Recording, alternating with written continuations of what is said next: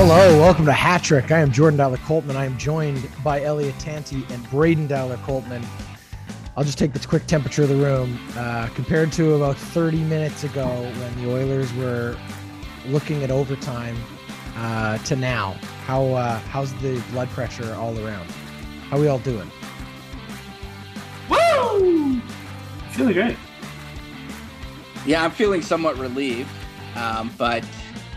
I don't know if my heart's going to be able to take this if we go on a run, boys. It was like passing a kidney stone, wasn't it? It was kind of like you're so relieved when it's over, but there's nothing pleasurable about it. No. There's a lot of pacing. We'll talk about that in topic one. We got lots to talk about there. We'll talk about what else is going on in the NHL. We'll take our hats off. Here we go. Here it is, topic one. All right, we're not going to waste any time. I'm sure if you're listening to this, you know we're all Oilers fans. It has been another dramatic and stressful and frustrating and fascinating first-round series with the LA Kings. I guess that's exactly what we should have expected. We went 6 games with them last year. I have said multiple times over the course of this week that I believe very strongly that the management of the Los Angeles Kings and the coaching staff of the Los Angeles Kings has built this LA Kings to beat one team, and that is the Edmonton Oilers. They look at the Pacific Division the same way a lot of other teams do, and they say, all right, we can't be the fastest or we're not going to outscore everybody, but what team do we have to worry about? You know, I'm sure everybody in the Central Division looks at Colorado and goes, we got to be built to beat them. The Oilers have to be high on a lot of people's priority list, especially a team that knows they're going to face them every year. That's the LA Kings. They are built very well to beat this team. They play a very frustrating game for the way the Oilers like to play. The 1-3-1 trap is annoying as shit to watch. It reminds me of the 90s, but it has been effective. The LA Kings have taken advantage of their opportunities. Tonight they went up 3-0 in the first period, and I know there were a lot of people for whom it felt dead and already gone. And yet the Edmonton Oilers, as they have done many times before, found a way to find an extra gear, and you just can't count this team out. Braden, your thoughts so far on the series? We're now facing a best of 3, where you were 5 or 6 days ago prior to the series to where you are today. It's been a bit of a roller coaster, but where are you at now that we're tied up at 2? I was riding the high of our last, 20 games have been kind of a breeze. So really buckling into like playoff hockey, hard, highly physical, against a team that's really defensive. Our problem over the last 3 games have been discipline. Staying out of the penalty box has been a challenge. And then we're able to do it to some extent. I mean, we did a good job staying out of the box. I wouldn't say that everything worked in our favor, clearly. But I think things are happening with the team where like they're really starting to find momentum at certain moments. It's a game of chances though. And they're finding themselves with a lot more chances than they're actually succeeding on. So it's stressful, man. I'm still quite stressed about the next couple games, but it's nice to see Jack Campbell come in and actually be the $5 million that we pay for these kinds of situations.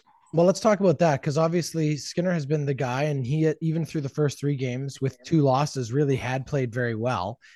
You couldn't really blame him for a lot of what was out there. He was getting, caught on penalty kills and caught on odd man rushes and things like that. And the LA Kings are a very fast strike team. They kind of remind me a little bit of some of those European soccer teams that they play such an aggressive defensive game that they kind of lull you into this sense that they're not really aggressive offensively. But then when they get the puck in there, they're a great cycle team. They got the puck down low. They make it difficult. And we saw multiple odd man rushes tonight. They score on 1, and then Campbell with the huge save. Elliot, obviously, it turns out to be the right call. It's a questionable or difficult decision to pull your goaltender at the end of a first period when you're only, he's allowed 3 goals, but maybe one of them he should have back, to be fair. But Campbell comes in and does what's asked of him. Yes, he gives up that odd man rush on the Roy play, but he makes a huge save on Arvidsson. He has 2 or 3 good defensive plays in overtime. How did you feel about the play of Jack Campbell and sort of moving forward now? That obviously that's going to be a question mark. Yeah, I mean, I think it is a question mark, and it's we'll leave that to next week to decide what happens next. I mean, it's tough. You know, it's 3-0 after the first period of Game 4, in which you're down in the series 2-1. It's very difficult for me to pin any of that on Skinner, even the 3-0 game tonight. I think they obviously, you know, took him out because the team needed a spark, and that's exactly what it provided to the team. And, you know, we've seen this happen plenty of times in the NHL in the past, and it worked. So that's good. It feels really good to be able to have Jack Campbell come in there and do what he did, which was hold the fort. I mean, a number of important key saves in the second. Edmonton was not the better team in the third. In fact, I think they got outplayed in the third. We're lucky to get out of that period with the tie that they did. And a large reason why they were able to, and they weren't down 5-3 or even 6-3, was the play of Campbell. So, yeah, really nice to have him there. So don't you think he starts, Elliot? Like, I got to disagree in the second game that we lost. Skinner let in two absolutely unacceptable goals in the NHL level. And so you're seeing these kind of like rookie. I mean, it was nice to see Desharnais finally get benched in the third period and beyond, because it's like these games matter. And to be stuck in these situations with these rookies, like, now, granted, Skinner has earned his spot and he's an all-star and he deservedly, you know, needs to be in the net. But don't you ride Campbell? Campbell just came in and saved your series just now. Yeah, so, I mean, absurd. I think the question's open there. I didn't feel particularly comfortable in Campbell's play, but that's generally how he plays as a goalie. So that might be something that I just, as a fan, have to get used to. I think Skinner looks like a more complete goaltender on the whole. I mean, but your point is fair. 3 out of the 4 games played, the Oilers have been the better team, and they've come out with 1 win and 2 losses.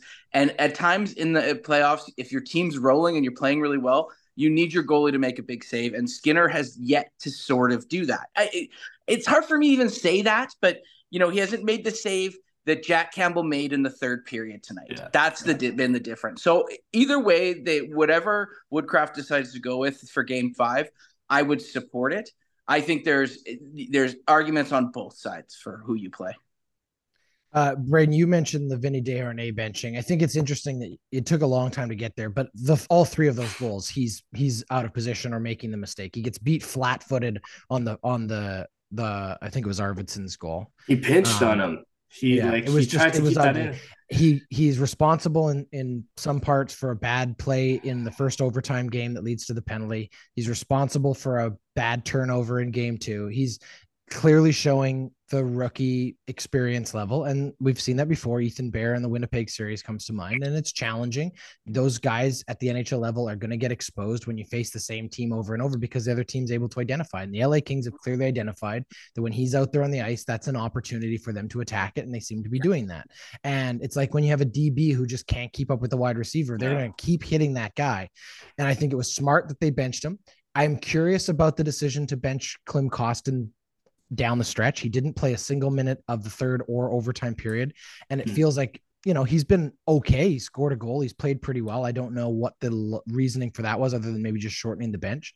Yeah, but you have to be happy to see both Kane and Hyman get on the goal sheet. I want to talk about those 2 goals, because I am seeing a pattern, and Klim Kostin comes into this. We have now seen Korpisalo beat 3 times off of the rush on that, I guess it's his right-hand side. Most all, except for the Hyman one tonight, they're cross-body shots. But the Evander Kane shot, which is off the rush, caught him out of position. He wasn't set for it. The Klim Kostin goal that won us Game 2, the same situation. He wasn't set for it. And then Hyman's is a very lucky puck to sneak underneath the arm there, but yet it still goes in. And it shows you that Korpisalo is vulnerable with a shot up high in the body on the rush. And that is what's something the Oilers should be trying to find more opportunities to do. Guys like McLeod, guys like Warren Fogle, who get those chances. And a lot of times they're playing it to the corner, which is smart against this 1-3-1 trap. You have to get offensive zone time. That's what got the Oilers both power plays in the second period, because they were moving their feet in the offensive zone. However, I think that is a scouting note that the Oilers should be taking into consideration, and when possible, chucking pucks up high on Korpisalo off of that wing is. It's proven that you can score. I mean, that's also out of the zone. We're like, we have to now talk about Evan Bouchard, because what he's, you know, the last couple of seasons he's been in that position where we're like the Desharnais or the terrible Ethan Bear, you know, lets it go, or just a dumb pass. And then you see tonight, like this stretch pass that leads to an overtime. And he is definitely showing a level of maturity. He had that difficult play in the first game that was costly, but since then he has played really, really well. I think we're seeing a maturity out of him. I don't know. That hit from behind looked really bad. I thought I thought it was really good. He got his hand up in front of the face there. And that's an interesting question. So there's been a lot of talk all week about refereeing. We got a new set of referees this game. Now, these are referees that have a history with the Oilers of a lot of difficult calls have gone against the Oilers with these referees. But I thought tonight it was a very well refereed playoff game. I thought every call was a penalty. I thought they let a lot of stuff go, but I thought they let a lot of stuff go on both sides. And I'm okay with that in the playoffs, as long as you call it both ways. If you're going to call everything, decide what? Because it's got to be egregious. And that's what they did. Every one of the penalties that was called. Oh, I don't know. I think that was refable tonight. I personally do not think that was a well-played, well-ref playoff game. They let the stuff that should go. There's no reason to be calling all of How did Drysdale score that goal? Doughty was tripped to the ground. No, he wasn't. Watch the replay. He never touched his feet with his stick. No, he didn't, Braden. Watch it back. The replay clearly shows he just blew a tire. Yeah, that's not the play I'm thinking of, though. This is one thing I will push back on you, because you hate the makeup call. And there was a clear and obvious makeup call tonight where McDavid got punched and thrown to the ice. They didn't call it. And then 2 minutes later, the call that they made in favor of the Oilers on Fiala, there's no way that's a penalty. That's a penalty. You want to know what the difference is, Elliot? You want to know what the difference is? One of them is in the neutral zone. One of them is in the neutral zone, and one of them is in the attacking zone. That is the difference. And I am okay with that in the playoffs. That is the standard they're setting. If you are going to intentionally take a player out of the play when he's in the cycle in the offensive zone, I'll take that. If there's two guys who are in a battle, look, because they could have easily called McDavid for holding a moment earlier on Byfield, because he clearly kept his elbow in there in the neck. In fact, I don't know if you saw it, but coming out of the commercial break, Byfield had ice on his neck. Like, the guy was clearly tied up on that play. He got up, he got frustrated, pushed him down. A game ago, that would have been a penalty. I'm okay with those things going. I want the guys to be able to play. I have maybe once in my entire life agreed with Mark Spector, but Mark Spector tweeted in Game 3 about how multiple times penalties were being called that would never have even been called in the regular season. It was absolutely egregious in terms of the decision-making that was being there. For me, I would rather in the playoffs, you let stuff go. These are fully grown adult fucking professional hockey players. Let it be physical. Let them get at each other. Yeah, but there's no way that call keep the line. Fiala's the right call. He hit him. It was a hit. Yeah, Drysdale. He left him nowhere to go. Watch it again. Watch it again. Because I have watched. I've watched all of them. He put his stick. It was a makeup call. Elliot. Go watch it again. What was the call? Tripping. Yeah, watch it again. His stick is between his legs. He clearly has the stick in between Drysdale's legs, and Drysdale falls. It's a trip. The one that Braden's bringing up on Doughty, the stick is nowhere near his feet. I'm sorry. I will stand by this. I will stand by this. Go back and watch it when they play it in 30 minutes before next game. Go and watch it. Every one of those is a penalty. Now, there are lots of non-calls.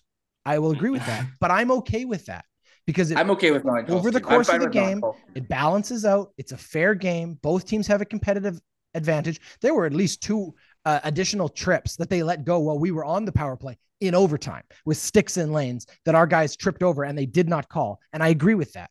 It has to be a blatant, aggressive play. If you were just trying to play the puck, I don't necessarily disagree with you, but here's what I would say.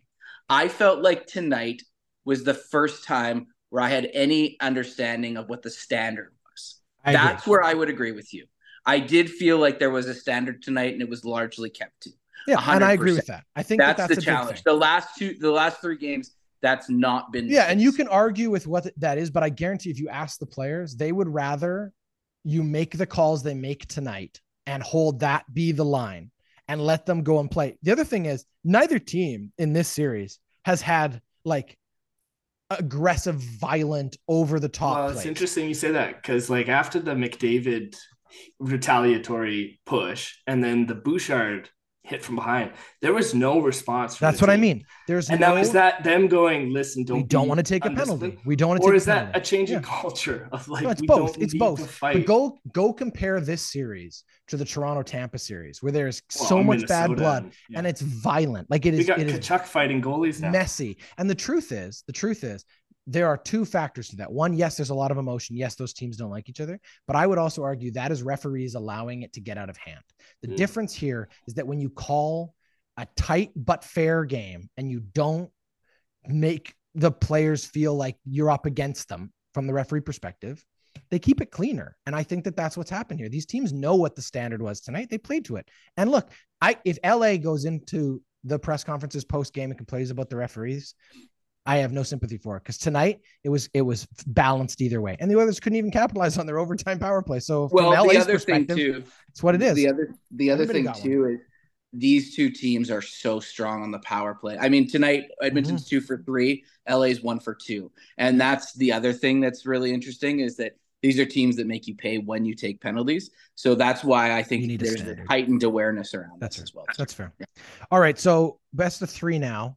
To finish this series off, the Oilers obviously with home ice advantage back, and they get to play twice at home, barring, of course, losing twice or winning twice for that matter. But it's a best of three here. So we kind of dug a little bit into the goaltending thing. That'll obviously be that everybody's going to be talking about that for the next 48 hours. I guess the question is this: what do the Oilers need to do to prepare themselves, knowing what they know now, for the rest of this series? Is it about more Broberg, less Desharnais? Is it about trying to find another way to get another forward in there so we go back to a more traditional 12-6? We know that Holloway's been called back up. We know that Devon Shore hasn't seen any action, but might be an interesting wrinkle here. We don't know the status of Kane, who didn't play this morning, looked hurt multiple times in that bench. For me, that looks like a pulled muscle or something more than a bone or structural injury, because it's the ways he scored. So it's clearly, it's what it is. Everyone's got bumps and bruises. What are the keys? I said this before the series, but what are the keys and the X factors for this next three games? Now that we know how this series is going to be played, Elliot, what do the Oilers need to do to win? I think it's two things. I think it's continued depth scoring and contributions from the back end, namely Bouchard, and discipline. Braden? Yeah, 100% discipline. And the fact that we were in the box twice tonight, it's like that's a step towards improvement. And they got a W out of it. So that, and I think just like a solid back end, and that really is, stopping pucks from getting too hemmed into our zone, because we have such a hard time getting out. I think that's the big thing for me. You look at what they did in the second period structurally, was that they played such an aggressive forecheck that they got opportunities in the offensive zone. They kept the puck down there, and we've seen them do that. Look, they did that period one of game one, and they came out with a 2-0 lead. They did that period one of game two. They came out with a 2-0 lead. Like, the Oilers know how to take it to the Kings. The question is, can they put together three complete periods doing that? And when they figure that out, I think they're the better team in the series. Yeah. The challenge they have is that the way that LA grinds you down sometimes costs the Oilers when they get caught pinching and get caught chasing. They have 100%. To be the aggressor, and they have to push. Look, all I would do if I'm Jay Woodcroft is I would play a 3-minute highlight package of the second period. That's all they have to see. Don't say a word. Just show them that. Say, play like that, and you're the best team. Period. That's and then figure out who you're going to start. Period of the playoffs. Who you're going to start. They lost. See who you're going to start. That's why I say you got to play like that all three periods, right? And in fact, in overtime, the Kings had 2 scoring chances in this overtime. The Oilers pushed the whole way, and that's what you need to do. All right, well, we will see. They play Tuesday in Edmonton. That'll be game 5. And then we'll go from there. All right, that's topic 1. Topic 2 this week is brought to us by Ellipses Thinking. Ellipses Thinking is the newest podcast from the Ordinary Podcasting Network. Host Greg Dollar Coltman shares his conversations with people actively engaged in their own creative adventures, those who identify as artists, and those who choose to experience life through an artistic lens. They shed light on relationships that shape and inspire us as we meet the challenges, discoveries, and learnings we make when we courageously invite our creative spirit forth. You can subscribe or follow anywhere you get your podcasts. All right, let's do a quick rundown of the rest of the playoffs here in topic two. So lots of fun series, a very interesting East, and we've seen some fun stuff in the West, but the big storyline obviously right now is that you've got a couple series that, as we already talked about in topic one, have gotten very, very heated. Let's talk about the Stars Wild for a second, if we can. This series is the other series right now that's tied 2-2. Of course, everyone in the East has only played 3 games. So not everyone in the East, I'm sorry. The couple games in the East, couple games in the West. 2-2. They'll play tomorrow. 2-1. 2-2 is the Stars in the Wild. That has been a fascinating series to watch because, again, like last year, Ottinger for Dallas has really emerged as another really clutch playoff performer, and the Wild have been switching goaltenders, which is interesting, especially after you win a game, you switch goaltenders. For me, seems odd, but they made that choice and they lost. They lose tonight to tie the series. Dallas wins 3-2. Braden, this series has gotten pretty feisty. What are your thoughts on where Dallas and the Wild could end up here? Well, I do think the Wild are going to be able to finish this thing out. They didn't look good in Dallas, so that's a bit of a concern, but I do think that they've got the goaltending if they can just stick with Gustafsson. I mean, it's nice to have Fleury, but he did not look good against Dallas, and it's a high-flying offensive team. I really do still think that my prediction in Minnesota is gonna pull through. I hope that it settles down. I think that's a bit of a silly thing to say, but it, there's some big players in both those series. Elliot, where are we at with our predictions on that series? Remind us of the choices or picks we made for the Minnesota Wild Dallas Stars series. So this is one of the few series where we're all still live for our picks. We all picked Minnesota, either in 6 or 7 games. Jordan and Braden in 6 and myself in 7. So we're all live on that front. I mean, I was very concerned with the goaltending shift. I guess I sort of get it on one angle, but it just feels like overcoaching. And if Minnesota finds a way to lose this series, that's what I'm going to be pointing to as the reason why.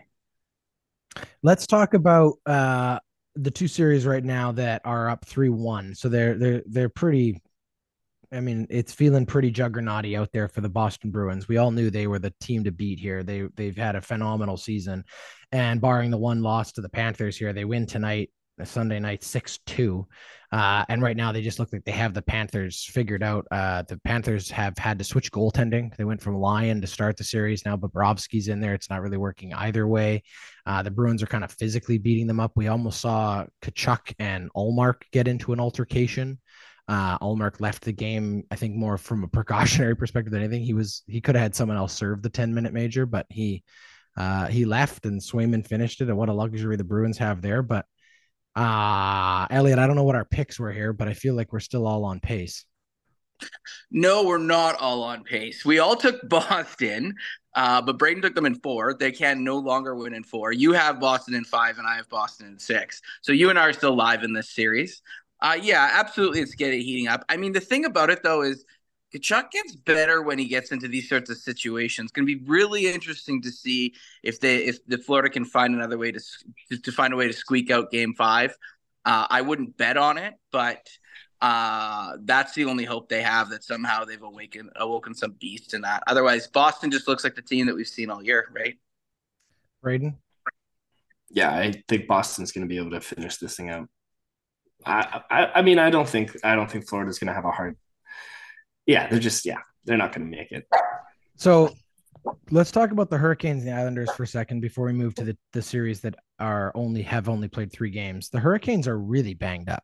That's what's been really interesting here. They're still finding ways to win, but they're missing Teravainen. They're missing Pacioretty. I believe there's another one of their main starters out there, but they have Sebastian Aho, who is playing out of his mind. Clearly, they're getting decent goaltending. They're winning games handily, 5-2 tonight against the Islanders. The Islanders just looked like, I don't know, a shell in that third period. I don't know if you saw any of it, but they just don't look like they have an answer for the firepower of the Hurricanes, who just keep getting all of these odd man rushes. Elliot, maybe remind us of what our picks were here, but this one feels again a little bit like the Hurricanes have a stranglehold, and they've got obviously another three chances now to knock them out. Yeah, so Braden's on the precipice of doing something amazing here and one-shotting this series. He had Carolina in 5. I had Carolina in 7. You had the Islanders in 6. So, I was just being the outsider. Yeah. That was my underdog pick. They just snuck in. Totally fair. Totally, we love those picks, and when they work out, they're great. But yeah, definitely. You know what? I said it when I made the pick, and I'll stick to it. Rod Brindamore, I think, like the best coach right now in hockey. Yeah, that's definitely a good take. I would stand by that. He's one of the most interesting and most intelligent communicators we have, and fascinated to see what'll happen there in Carolina. Let's go to the other rounds, the other series that, as I say, are all going to have their game fours go on Monday. We have the other Canadian teams in this grouping. So we've got the Jets and the Golden Knights playing, the Golden Knights winning in double overtime on Saturday night to take a 2-1 lead in the series. Obviously this series is back in Winnipeg. That was a tough one for sure. Yeah. Can Winnipeg bounce back, I guess, is the question, or are the Golden Knights starting to just like a boa constrictor, just tighten their grip on them mentally? I mean, this is a stupid thing to say, but I mean, the next game is so important. Obviously, every game four is important. It usually is the difference between 3-1 and 2-2, and it will be the same in this series too. As much as I really dislike Vegas and the way they've circumvented the cap and how frustrating that is, it's very difficult to bet against them. I think the last game was the game. I think whether Winnipeg wins or Winnipeg or Vegas wins, that'll be the deciding moment. It'll either be how Winnipeg responded to that devastating loss, or if Vegas is willing to sort of capitalize on the devastation there to finish off the series. You have Vegas, and I have Vegas. You have Vegas in 7. I have Vegas in 5. Braden has Vegas or Winnipeg in 6 in that one. I think Winnipeg can absolutely have a shot at coming back. They still have their next games at home, so they still have their whiteout, and there's don't rule out Connor Hellebuyck. They were in that game. The last game was double overtime. Like this team's in it. Winnipeg's. I would be scared to see Winnipeg in the second round if I was the Oilers. Like it's yeah, and frankly, I think 6, but it very well could be a 7-game series. Let's talk Devils Rangers, the battle of the Turnpike, the New Jersey Turnpike. We got a 2-1 series here after the Rangers had gone up 2-0. The Devils winning in overtime on Saturday night 2-1. So this has been an interesting and, again, very heated rivalry. So let's just discuss this one here. The Rangers, I think, were the predominant favorites here, but the Devils have come back to make it interesting. What do you have? Yeah, I mean, I feel like this is the quintessential series, the win in 5. Like, I think the Rangers are way overpowering. Like, they're just so much of a better team than the Devils. I love the Devils, and the Devils are going to be good for a long time. A lot of good young players there. Lots of excitement in that city, 100%. But this is the series that they kind of have to lose before they get good. And I think the Rangers are just going to overpower them. There's so much firepower on that team. I have, like, the most embarrassing story to tell you guys. I went all out on Rangers in my fantasy hockey at pool at work, and I forgot that Tarasenko played for the Rangers. That's how, because I was just going through the list and like Greider and Kreider and Kane, Panarin, and Panarin. I was Panarin's the 5th guy you mentioned. I know, and I was like, I totally forgot about Tarasenko, who's got a playoff performance. Yeah, and man, this team is loaded. Kreider, Zibanejad, it's ridiculous. Yeah, Zibanejad. I know this team is stacked. I think the New York Rangers are sneaky good. We all have New York in this series. I have them in 5, Braden in 6, and Jordan in 7. And I feel really, if I were to bet my life on a series right now, It would be winning this series. We haven't even mentioned the 2022 Vezina winner. This game's loaded. Yeah, and they're going to win for sure. Hey, I echo the exact sentiment about the Devils. Let's talk Avalanche Kraken real quick here. This is another series, of course, that I said is 2-1, and the Avalanche have the lead here. The Kraken gave them some fits there for a moment, but the Avalanche just dominated them on Saturday night, 6-4. The interesting question mark for me with this is that the Kraken have found ways to score, and the Avalanche, who obviously still have the firepower or whatever, have I don't know, like it feels to me like the Avalanche are giving the Kraken a lot more chances than I would have expected them to. Are the Avalanche just... do they just know, having gone all the way last year, that they can take their time here? This doesn't have to, they don't have to like roll them over, like, or is Seattle that good? I guess they don't have the goaltending. They do not have the goaltending this year. I don't think Gorgiev and Francouz are a 1-2 that can take you all the way to the cup. Like, I mean, I'm sure they'll get around a couple rounds, but I think it's the goaltending, frankly. Where's our picks with this one, Elliot? Everyone has Colorado, me in 5, Jordan in 6, Braden in 7. My question here is, the question I had going into this series was also how healthy is Colorado? And after losing the first game, I certainly had some question marks. They seem to have figured it out since then and are playing very well. I am sort of the mind that Seattle's going to continue to make this a series. As long as they continue to score. Braden, I hadn't thought much about the goaltending in Colorado. Maybe that is the challenge. I think I still feel confident in the pick in Colorado, but this is turning out to be a lot closer than I predicted. As I said, yeah. I had them in 5. Well, this is the franchise really first crack at being in postseason, so they're definitely trying to make the most of it. You're not really out of it until you lose 2 at home. Hey, that's the story of Winnipeg and Seattle. If they can win at home, then that's very interesting for both of them. Yeah. All right, let's talk about the other marquee matchup in this country. We've got the Maple Leafs and the Lightning, two familiar foes in the first round, and the Maple Leafs looking to finally slay their dragon. But it's shaping up to be a very continually tumultuous series. They are up 2-1. They won 4-3 in overtime on Saturday night. Big momentum swing for Toronto. But the Lightning obviously will be looking to answer back still at home.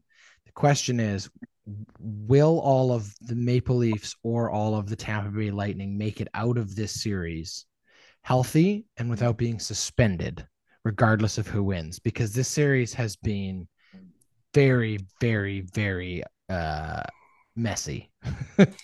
It's certainly the series that has the most on the line.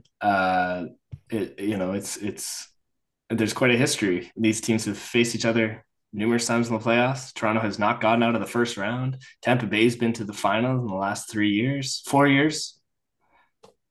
So there's lots on the line here. And I don't see how we wouldn't see 7 games of this. Like the first game, 7-3 for Tampa, second game, 7-2 for Toronto. And then we finally had a game that was relatively close. Like these, yeah, they're all out for blood.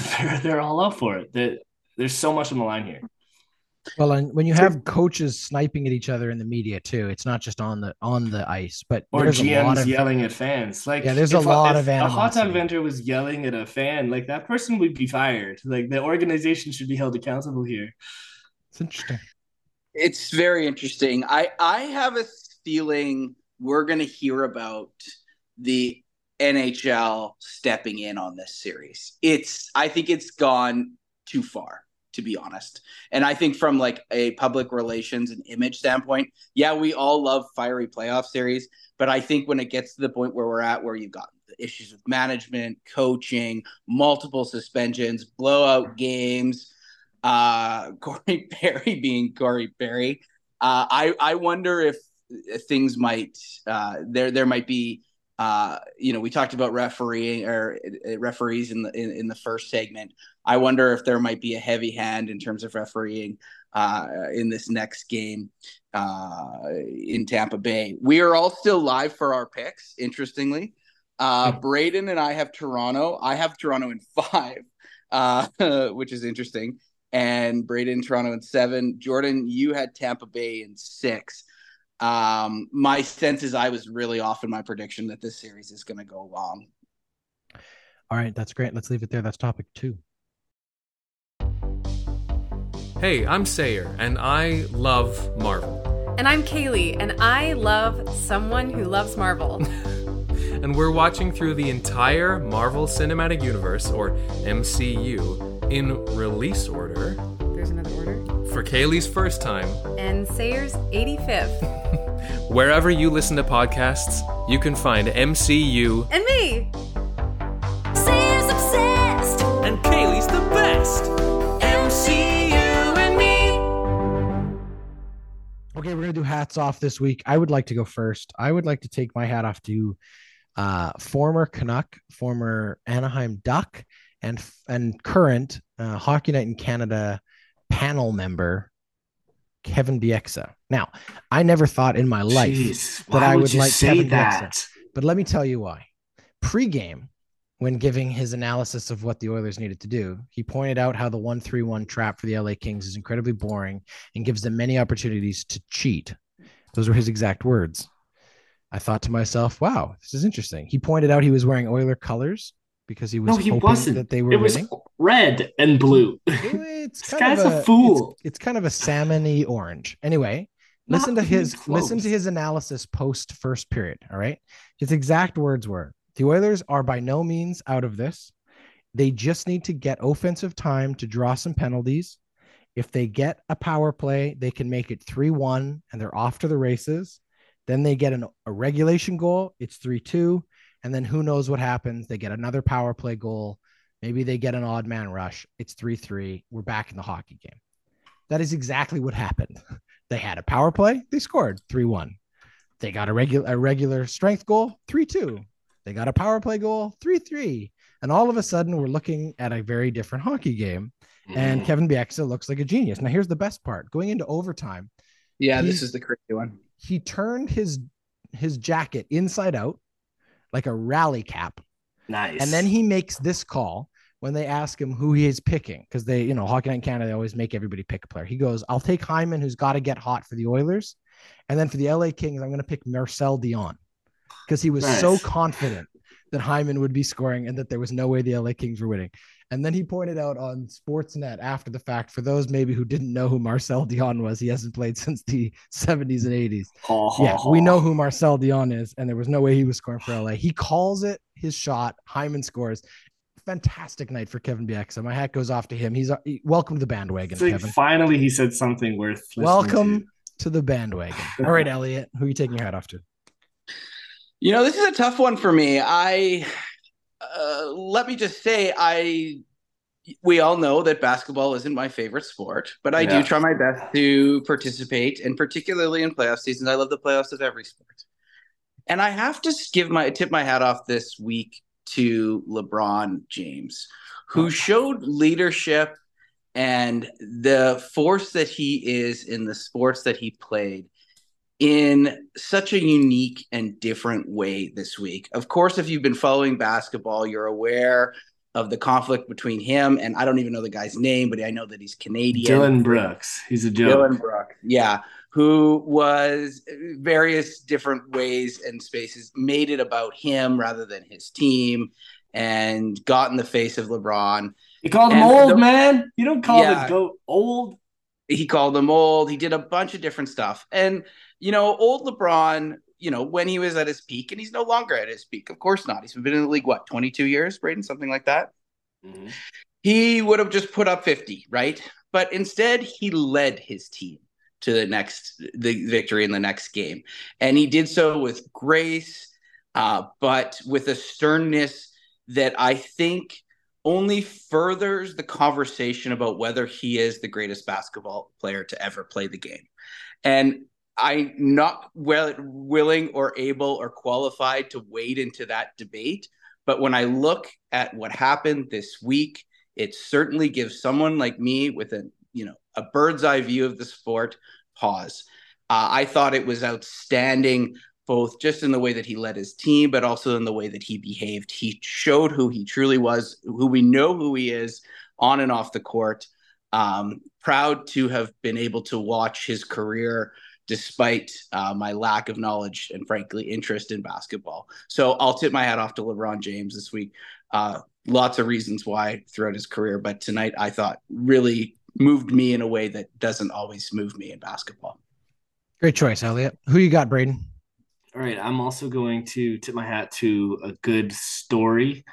The Wrexham Football Club, they won in the second year under ownership with Ryan Reynolds, Rob McElhinney. They are moving up into the English Premier League. Is that right? They're moving up. They're moving up into the English League. They're moving on up. Division Two. They're 3 leagues away from the Premier League. Okay, they were 5 leagues away. They are 4 leagues. There's 3 between them and the Premier League. And I tip my hat. 4th division, but it's a big win. 4th division, Wrexham Football. I believe it's been 15 years since they got promoted. Yeah, that's a very long time. I know the feeling. And if there has ever been a better laid out plan for the reality TV show to have its storybook second season finale, they have teed it up because they've got a great documentary series. I think Elliot and I talked about it when we were talking about docs a few months back. That is a good one to check out if you haven't already. I believe it's on Apple. I want to say it's either on Apple or it's on Apple. Go check it out. But that's a good one, Braden. Hats off to Wrexham. Hats off to Ryan Reynolds and Rob McElhinney and Welsh soccer. All right, that's our show for this week. We will be back next week. We'll have most of the first round under our belts by that point. We'll have lots to talk about, I am sure. If you haven't already, please check out our website at ordinarypodcasts.com. You can follow us on Instagram. And as always, thank you for listening. That was Hat Trick.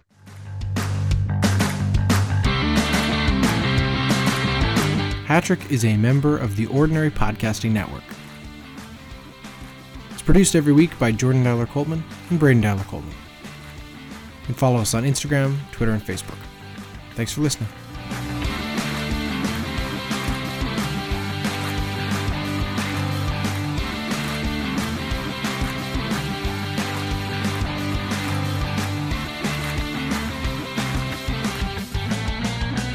The Ordinary Podcasting Network wishes to acknowledge that the lands on which our conversations take place include Treaty 6 territory, the traditional meeting ground and home for many Indigenous peoples, including the Cree, Dene, Soto, Blackfoot, Métis, and the Nakota Sioux peoples, as well as the unceded territories of the Coast Salish peoples, including the territories of the Musqueam, Squamish, and Tsleil-Waututh nations. We acknowledge the many First Nations, Métis, and Inuit, whose footsteps have marked these lands for generations. And we extend our appreciation for the opportunity to live, create, and share stories on these territories. The Ordinary Podcasting Network intends to engage in conversations and dialogue, which acknowledge that reconciliation is not a destination, but a journey, and that we remain committed to practicing our craft in a decolonized space.